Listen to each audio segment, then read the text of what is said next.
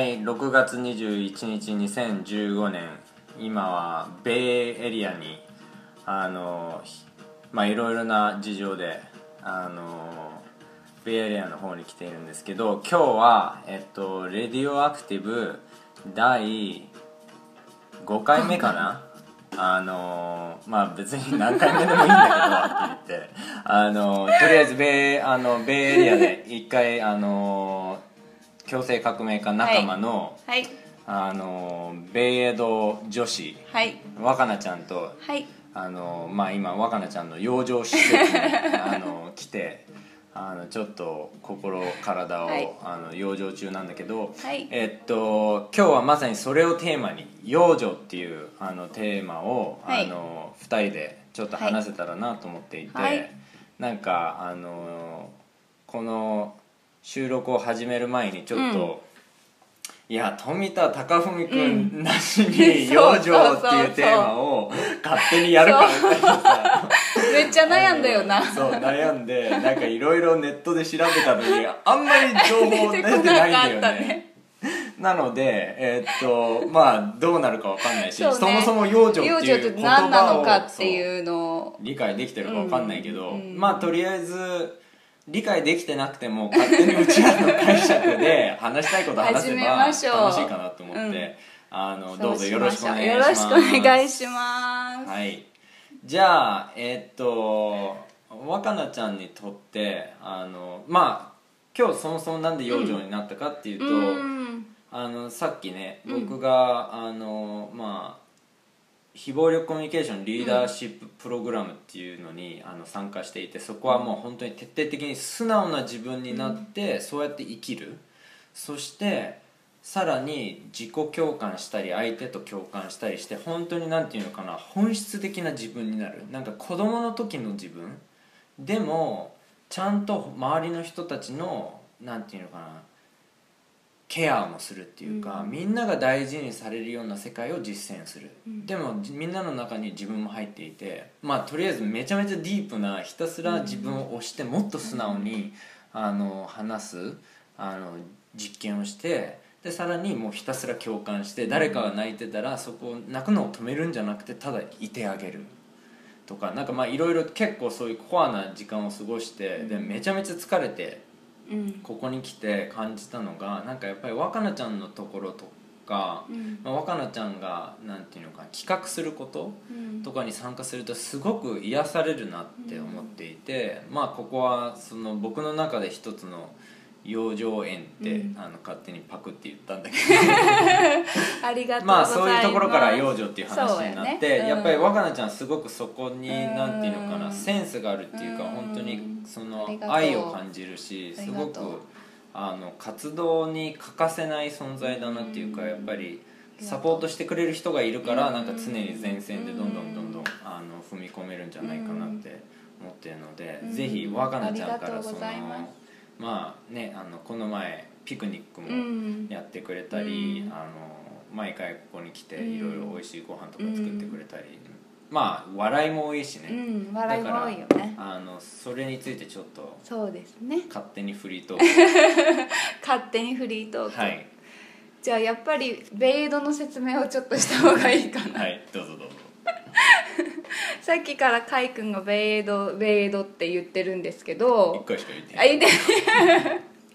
そのベイドっていうのはとまあ私が私が急に突然、まあ、アメリカに住み出して7年ぐらい経つんやけど、うんうん。やっぱりアメリカにいるとさ今まで日本が嫌で嫌で出てきたんだけど、うん。やっぱ外から見る日本ってすっごいかっこよかったり、うん。この文化すっごいクールやんっていうのが出てきだして、そうだね。一回なんか自分の普段いる環境から離れるとその良さが分かったりあとなんかある程度心が解放されるから、うん。なんていうのか、うん。それに縛られるっていうより、そのいいところだけを、うん。なんか本当に見つめられるうん。感じだよね、そうそれでやっぱりあのアメリカ人の友達とかその日本の手仕事だとか日本の伝統文化っていうものすごいねって言われ続けることもあって、やっぱ私日本人でよかったなっていうすごい思思えてきたの。でその時に江戸っていうキーワードをまず見つけてそれはどこのどこで読んだのか分からへんけど、うん。その江戸はその世界一の循環型社会だったっていう多分書いても本で書いてたやん、でそれを知った時に私が、えっと、4年前にパーマカルチャー学んで出た。出たパーマカルチャー 出ました。でパーマカルチャー学んでたこと実践しようって思ってたんだけど、やっぱりなぜか私はそのオーストラリアで始まったと言われるパーマカルチャーうん。もともとアジアをモデルにしたんだけど、そのオーストラリアから来たそのカタカナばっかりのものっていうのが、うん。やっぱり自分に染み込まなかった、まあ、染み込むけどまだちょっとコネクションができてなかったとこに「江戸」っていうキーワードが来て江戸はその循環型社会だったっていう本をね、うん。まず「リサイクル事情」っていう本を読んでた時にこれすごいえパーマカルチャーやんっていうものすごい目から鱗やったんよね、から鱗。何笑ってるの笑うところちゃうよ 意味分かったかなと思って。わかるわ。かるわかるやって、それでうわ江戸ってめっちゃかっこいいなって思って、うん。その時たまたまその着物普段着着物にはまったっていうこともあって、まあ、着物着たいしその江戸の循環型社会をもう一度世界にアピールしたいっていうちょっと熱い思いが 私の中に出てきてえー。でそれを友達に話したらベイエリアの友達何人か「え僕も私も江戸にめっちゃ興味あるんです」っていう人がなんか集まってきて。じゃあうちらでベイエリアの江戸っていうことでベイ江戸でなんかプロジェクトしようやっていう、まずは瓦版っていう紙媒体を発行しようとしてるとこなんですけどまだ。ず瓦版の妄想だよね。妄想。基本妄想やから。ね 妄想活動にならへんやん。あかんかな。まあまあでも妄想はしてて。で、まあ、それがベイエドです、うん。ベイエドのでちなみになんかかけてるんだよねそのベイ。あそうそう。ベイはベイエの BAY のベイと、アメリカのお米のベイ、うん。えアメリカのお米のベイ？アメリカっていう漢字でアメリカを書くと米国って書いてそうそうそうそうの米でしょ米はい分かってると思う。分かってるかな。まあお米うんお米お米のベイです。はい。そうです。そう何の話してたっけ？まあ米エドの？そう米エドの話でみんなで集まってっていう。そうそうそう。そそれがちょっとした私の今の自己紹介で、でカイにあカイ君に 今晩その若菜ちゃん家来るといつも養生されるって言われて、うん。なんか結構今までの人生生きてきてすごい嬉しいことトップランキングに入るぐらい嬉しかったの、うん。なんでかっていうと。ありがとうございます。入りました。トップラン嬉しキング。いことトップランキング。皆さんもいかがでしょうか？嬉しいことトップランキング。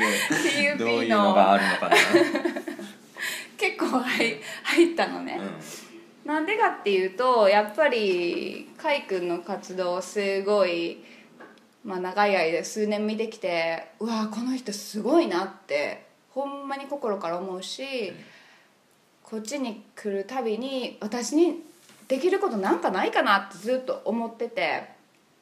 まあ、養生とかその時は全く考えたことなかったんやけど、何かしたい何かしたいって思いがすごい強くあって、んでも私はカイ君みたいに、まあ、アクティビスト声を上げて先頭まあ先頭に立つって言ったらちょっと 怖いけどなんていうのかな人をもう大きな人を動かすっていうことはちょっと苦手かなっていう自分もいたから、違うアプローチで何かしたいって思ってた時に、その養生若菜ちゃんのとこに来ると養生できるっていうのを聞いてあ私にできることってこれやったんかと今再認識したし同時にそれ私のめっちゃやりたかったことやっていうことに気づいてそうだね。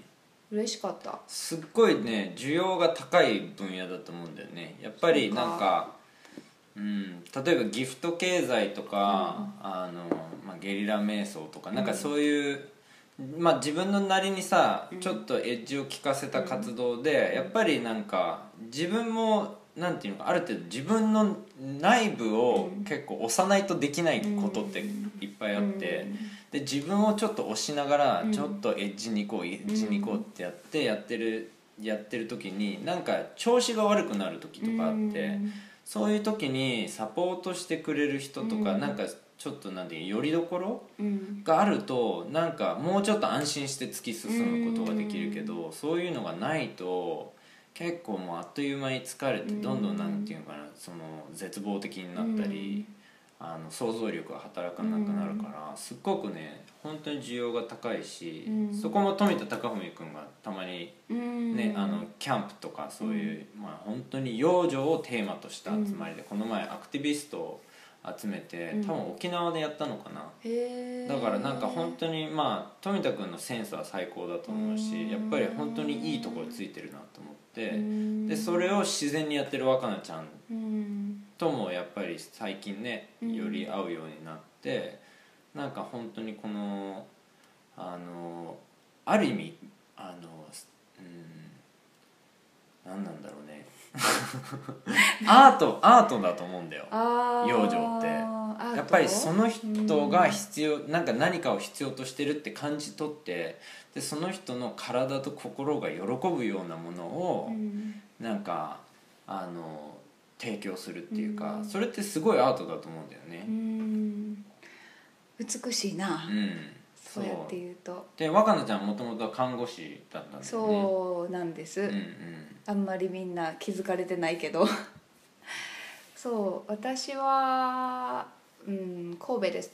神戸で大学行ってうん。看護大学行ってその後病院に勤めるわけですが結構夢に見てた仕事やったのにやってみるとものすごく辛くて。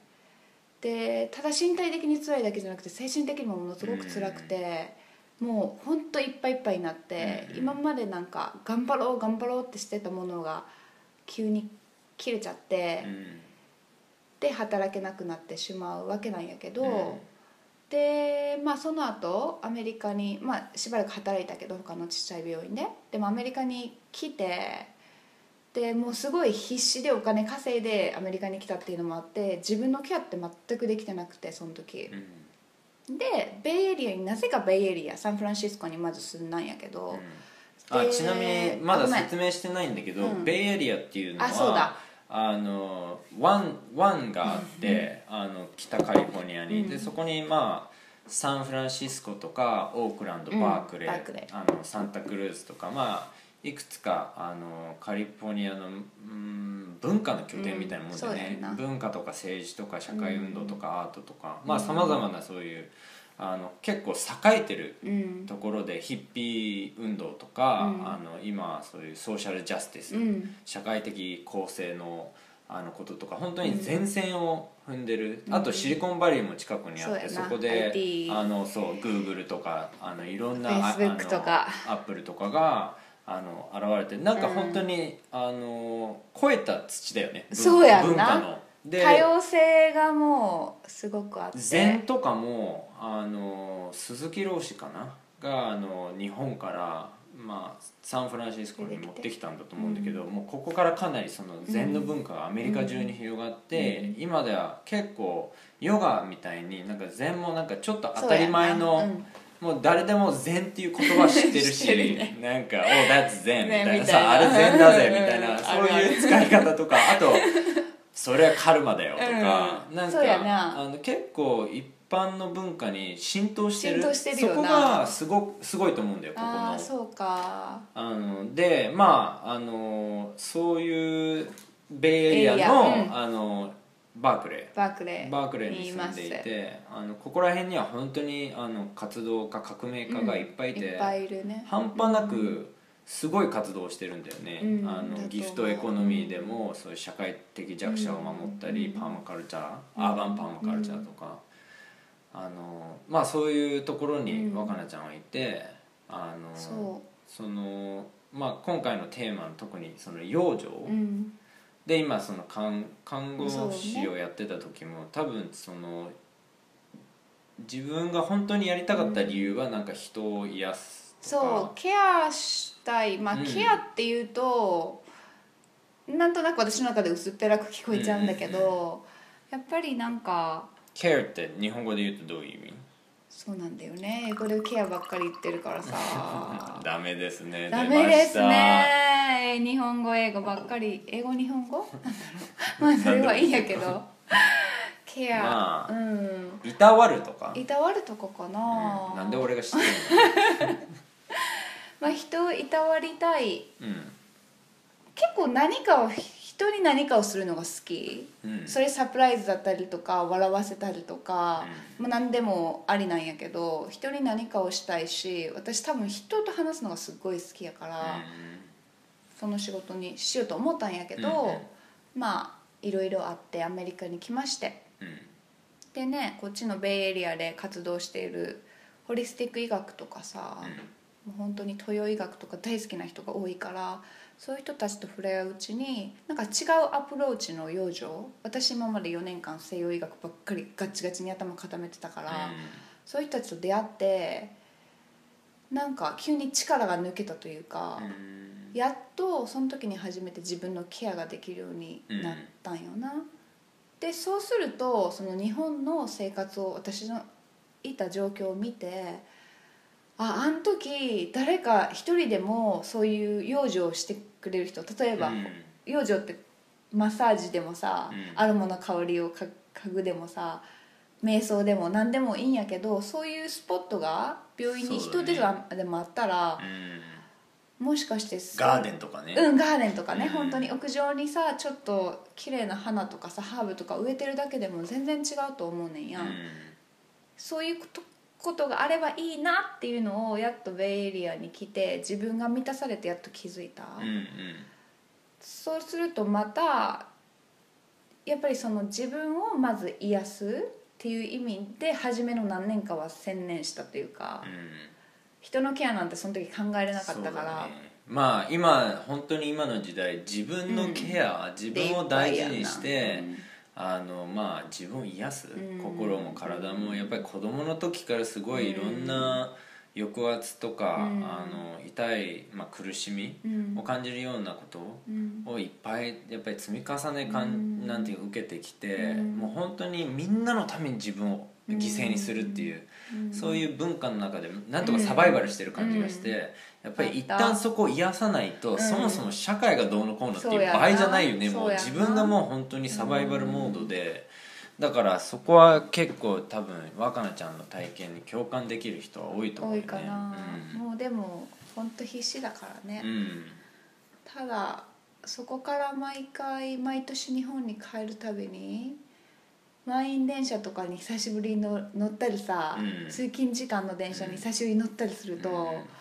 なんかテーマパークの乗り物みたいで、ね、なんか信じられない。んかちょっと非現実すぎうん。そうそう。えー、みたいな。これを本当に毎日やってんの？そう。って本当に。ねなんかなんか馬鹿げてるっていうかうん。ちょっと人間性がなさすぎてうん。異常な感じがするうねん。なんかすっごい私日本大好きになったし、うん。日本人の人もほんまに好きやからなんかもどかしいというかさ、うんこの社会どうにかならへんのかなっていうなんか生かされてない感じがする、うん。みんなが生かされてなくて、どうでもいいことを、誰でもいいようなことをうん。なんかやらされて、で一番ひどい状況が、あのまあそういう資源を搾取したり、あの人を抑圧するような産業に携わってるビジネスってもうすごいいっぱいあると思うねでそのビジネスの利益で成り立ってるビジネスもすごいいっぱいあると思うんだけど、なんか自分の身を削ってもう休みを取らずにすっごいしっかり働いてでさらにやってる仕事がなんかパソコン上で結果的に人を抑圧したり 搾取する仕事をしてなんか地球にも良くないし 人にも良くないし自分にも良くない。なんかなんでこんなにさそうそうそう超負のサイクルなんだけど、その負のサイクルで利益が生まれてそれがまあ一部の一番上の人とかがうん。あのもらってるようなうん。もう本当にマトリックスの状態だと思うんだけどなんかそれが残念だと思うんだよね。うん。もっとみんな生かされてあの地球に良くて人にいいこと。うん。それが当たり前になる。日々どうやってし自分の時間を過ごすかっていうそういうところがすごく大事だと思うんだけどやっぱり養生しないとそこに行けないと思うんだよね。のよな、うん、やっぱり本当にみんな苦しんでいてなんかある意味社会全体が病気っていうかうん。だから個人の問題じゃないんだよね。じゃないよな。もう社会全体が病気になっうんてしまってそういうその社会にいる限りはどんどんどんどん病気になってしまう。う、んで病気になると例えば病気っていうのはうつとか、うん。あの本当になんていうのかあ普通の人間でいられなくなってしまう、もうサバイバルモードとか、うん。あのそういうことになってしまう構造になってんだよね、うん。その特に東京みたいな都会とか。だからなんとかねそこにもうちょっと癒す、そ癒して保養するそういう空間人活動必要そうそれでささっき回、まあ、この収録前に言ってたけどさ、みもちろんさ革命大事だけどみんなが同じように革命家になる必要はないっていう、まあ、う。ん、そ言ってたう、じゃん、うんそれでほんまにそれピンときたというか、私今回そのギフトエコロジーツアー海と鈴木恵里のそうね。どっちも与え合いの生態系をテーマとした、まあ一種の巡礼だよね。うん巡礼やったな。巡礼やったなと思って。でそのそれをカイとエリがするって言った時に、なんか一瞬私も一緒にリードとしてやりたいっていう気持ちもちょっと出たんやけど、うんうんうん。なんか違うなってすぐに分かったんよね。というのも、うん。その会だったりとかエリだったりっていうのは結構行動力もあるし発信力もあるし人を動かす力もある。人だと思ってて。で私もそれをやりたいかなって思うとちょっと違ったんやんか。私はもっとそれよりかエリートが海外忙しい時にご飯食べる時間ないやろからあじゃあ私ランチ作って待っとこうとかさ、これはいいの美味しいもの届けようとかさ、うんうんうん。空いてる時間にマッサージしようとかさ、うん。そういう方が心地よかったし、うん。自分がもっと得意とする分野で楽しく活動できるって思ったんやんか。そうだね。でやっぱり 話してるか まああのー、若菜ちゃんが何話してるか分かんないところであのーえー、曲いくんや。一曲いかない。あの一曲いこうかみたいなえっといや付け足したかったのがその、う。パーマカルチャーでギルドっていうコンセプトがあって、あのそれはまあ生かし合う関係性のその生態系なんだよね、うん。でそれがどういうことかっていうと例えば果樹をリンゴの果果樹の木をこっちで植えるとその周りに例えばあの液中液中をあの分かる？液中って有益な虫、うん。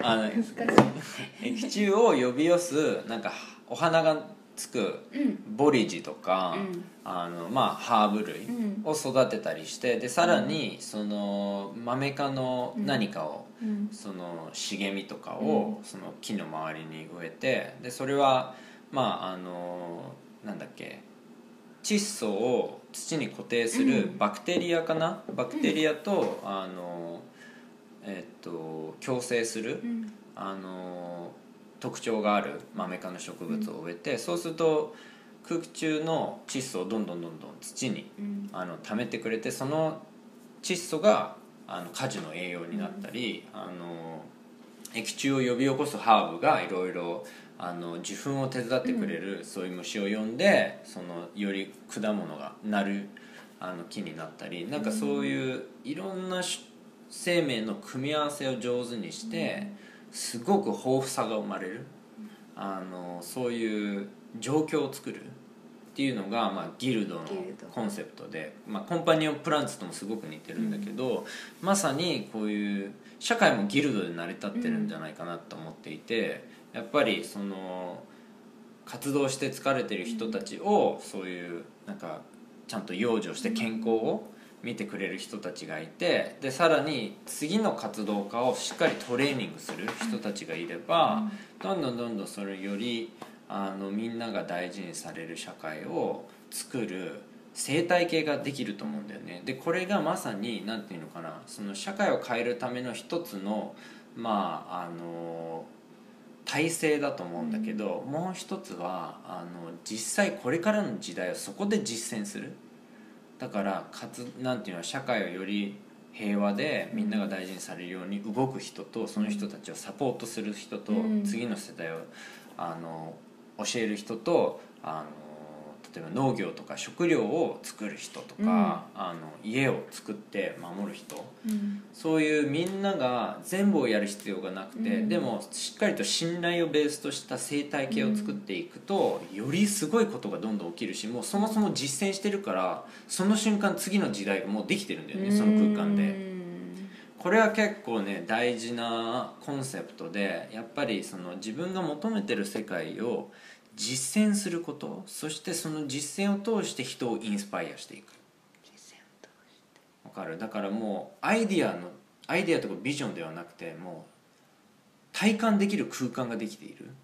はい。これが違う世界なんだ。でこのギフトエコロジーのツアーはまさにそうで若菜ちゃんがなんていうかな仲間米ド女子たちを集めて、本当にすごいランチを見知らぬ 日本人に、ね。あのまあ、ピクニックスタイルで提供して、でやっぱりなんかお金に買えないお金では買えない体験なんだうよね、ん。本当になんか愛があの、ふうん、降り注がれているすごい絶品、うん。で体験全体が絶品でなんかそこでシェアリングをしてそうやな。本当になんだっけテーマはあのまあその人のいいところとか感謝したいことを、あの一人ずつやっていったんだよね、でもう本当に美しい場面になってなんか涙も出てなんか本当に深い心の空間、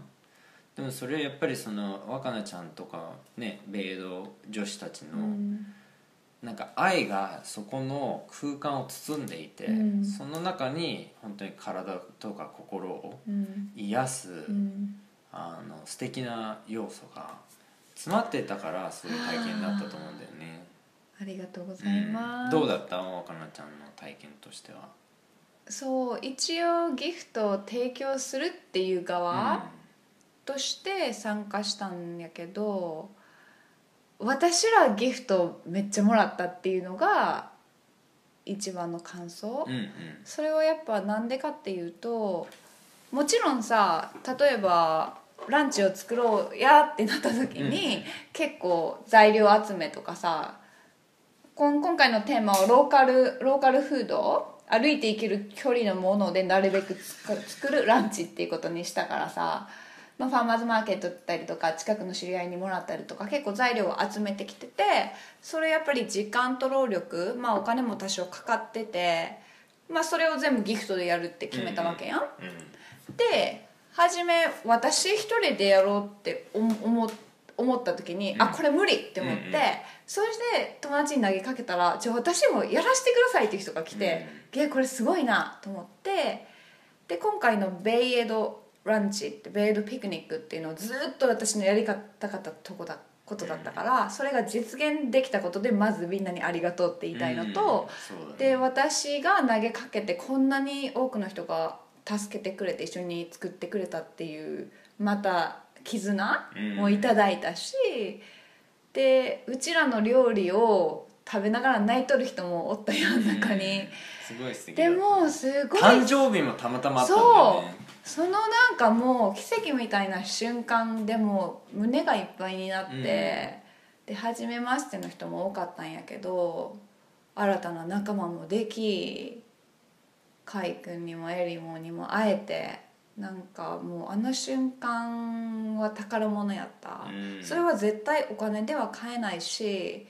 もしそっちがお金出してじゃあこのお金でじゃあランチ作っといてだったらあのモーメントは生まれへんかったと思そうだね。なんかあの私たちの、まあ、一種の師匠、うん。あのになってるあのオークランドのフルーヴェルっていう、うん。あのところにあるカサデパス、うん。平和の家っていうところに、パンチョさんっていうもう本当になんかちょっと超越してる なんかガンジー的まあガンジー男子だよね。かなりあのオタクな ガンジー男子。極めてるよね。であのまあ彼の話はまた今度じっくりしたいんだけど、彼があのなんか言ったんだよね超忘れちゃった忘れて今結構大事なことを言おう大事なことそう。あえの与えることとか。そうだね。なんだっけそれ。えなんかさ Give free と Give freely は違うってやつ？うんうん。いいよそれで、それでいいの、うん、それ説明してもらえる？え私説明できあ通貨の話だ。よかった思い出して。そう。いやこれはだって若菜ちゃんいなかったんだけどそのまああの彼はギフトエコノミーでもう生活が全体がもうギフトエコノミーっていうかギフトエコロジーって呼んでるんだけどだから彼はお金のために仕事はしない。うん。でお金もあのくださいって言わない。うん。だから願わない基本あるあるだけで生きるみたいな、でもなんかすごく自分の人生が奉仕だから常に平和のために自分は動いて生きるっていうそういう本当に美しい生き方をしてる人なんだけど彼がなんかいろいろ私たちはそのお金っていう通貨ばっかりに意識を向けている。でも世の中を成り立たせるのは他にいろんな通貨がある、それが感情的な通貨だったり、うん。愛の通貨だったり、うん。まあいろいろな表現をすることはできない。お金以外でそうやって人に与えているものうん。とその人のつながり物資の動きサービスの動きとかそれを起こすいろんなものがあると思うんだけどやっぱりその愛の通貨って本当に深いんだよね。うん。だからそのお金っていう通貨より全然違う次元で人とつながれるしあのやっぱり愛の通貨を感じると格別なんだよね。うん。だからやあれはなんか愛今のお金の話をしてて、うん。ちょうどそう思ったのがなんでお金でできないかっていうとやっぱりなんていうのかお金って人をき分断してしまうまあ一つのあの、うん、なんていうのか副作用なのか知らないけどなんかそういうのがあってで愛っていうのは人をつなげるものがあるから愛からやった行為っていうのはすごいつながるよね。うん。それを感じれたわけやなそう。あの時な、うん、そうだね。うん。まあそういう感じであのーもし最後になんか一言まだいっぱい喋りたい？うんいい、うん。もういいあのもういい。最後にまあ養生でも何でも、うん。なんか若菜ちゃんにとって大事なうんことを、あの最後に一言として言ってもらえたらなと思うんだけど、大きいこと。うん。まだ自分の中で養生っていうことがぼんやりしてて、なんか今日ほんまに今晩さ海君にさ「養生できてる」って言われてあできてんねやってすごい思った気づきがいっぱいあって、でそれは何かなって思うと一番はやっぱり自分が満たされてること、うん。自分が養生されててそしたらもう誰かに何かしたくなって仕方がなくなる。で今日海君がうちに帰ってくるって知ってたからいやもう美味しいもの食べさせたいとかさ、お花飾らなとかああそう生け花もやっててそれもすごい癒されるんだよね。あの生け花を見ると、ね。うん。なんか本当に美しさで癒される、うん。そうそれも知ってたからうん生け花がすごい好きっていうのも知ってたからいつも喜んでくれるしそれもしようとかさもうどんどんどんどんアイデアが出てきて、なんかすっごいそれが楽しかった。でやっぱりそういうあと笑い？うん。かいくんっているとすっごいずっと笑っとるからさうちら、うん。それも大事あってなんやろね養生してあげてるっていう気持ちは全くないねんけど、自分もその時に養生してるからそれが伝わったりそれうーん難しいな。うーんそうやね。何言ってるんかわからなくなったんやけど、はい大丈夫だよ、うん。俺もよくある。よくある。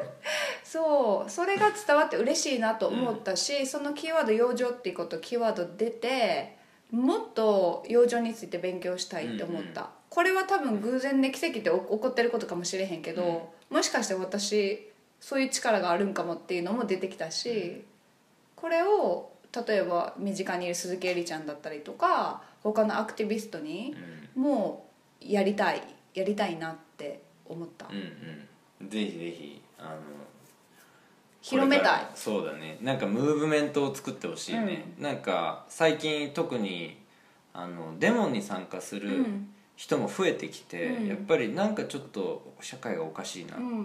なんか原発があってそこから秘密保護法があってそこから、あの TPP やら、うん。なんかあの、ね、自自衛なんとか権 なんだっけ？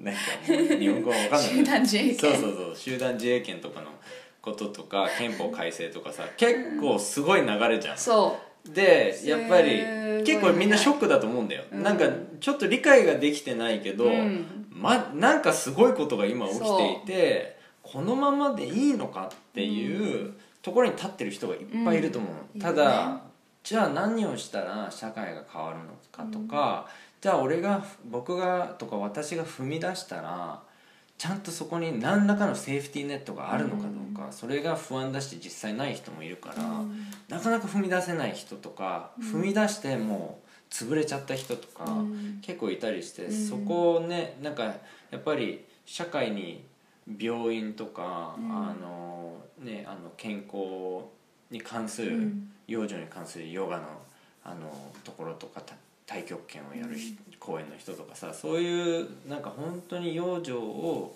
あのする人たち場、あの文化それがいっぱい増えていけばもっと動ける人たちが増える。でなんかそこから勝手に本当にうん。物事が良くなっていく。やっぱりね暴力のある心とか本当に怒りとか悲しみで動いてると、うん。結構本当に求めてる世界ではなくてどっちかっていうと、その感情に対した思いがなんかどんどん大きくなってしまう、うん。だからあの特にねあのいろいろなそういう社会問題にあの立ち向かっているけどすごいヘッドスピーチに行っちゃう活動家とかもいるしなんかやっぱりそのエネルギーで本当に求めてる世界は生まれないと思うんだよね。そうだね。わかるけど、うん。その怒りとか悲しみとかでもちろんそれはあるけど、うん。でもそれを世界に出していっても多分まああのあんまりいい方向にはいかない気がするんだよね、うん。だからやっぱりそこを養生していっしてやっぱり結構苦しんでね、うん。悲鳴を上げてる人たちいっぱたいいるからそう養生文化を文どんどんどんどん広めていきたいと思います。はい。であと富田貴文君そもうめちゃめちゃそぜひ話を聞きたいです。あのそのテーマを取り上げてきて、あの本当にし知識もあるししっかり実践している人、うんなんかそれを生きてる人だから忙しいけど、うん。まあ、そこの部分はなんかちょっとあのどうね。どうなんだろうかなってまあ俺もそうだし。ぜひね、あのでも彼のあの話も聞きたいしね。あと、えっと、彼はいっぱいワークショップをしていて、うん。あの富田貴文君って検索してなんか3つぐらいブログがあるからどれか忘れたけどそれを探していくともう本当に1年年間400ぐらいのワークショップやってる人だすから、ごいよな。あの本当にあのぜひ養生にあの養生のテーマの、まあ、味噌作り、鉄火味噌作り養生巻き作り、うん。塩炊きあの茜染め？茜染めとか本当に結構その実際手手を使ったうん。でその治療っていうか一種のその健康を養うあの生活のツール作りあのそれをやってるのでぜひぜひ皆さんも受けてみてください。出てみてください。はいじゃあ、えっとまた次回はあの誰と話すかわかんないけどわかりませんが。えっとぜひぜひ今後も若菜ちゃんとか富田貴文君とか、はい。辻真一さんとかはい。本当に面白い人たちと、面白い人あとテンダーね。あテンダー会いたい。テンダー知らない人はぜひあのテンダー今。あのを調べてください。あの予 本当に報法なんだっけ？予報法研研究究所、所うん。今一押しです。彼も超すごい人だから、あのなんかどんどんどんどんそういう面白い活動家とえっと、ジャムセッションして、はい。楽しくあの違う時代、はい。ね、違う本当にみんなが大事にされる世界を作っていきたいと思います。じゃあ、えっと、次回まで、えっと、楽しんでください、はい、今日はありがとうございました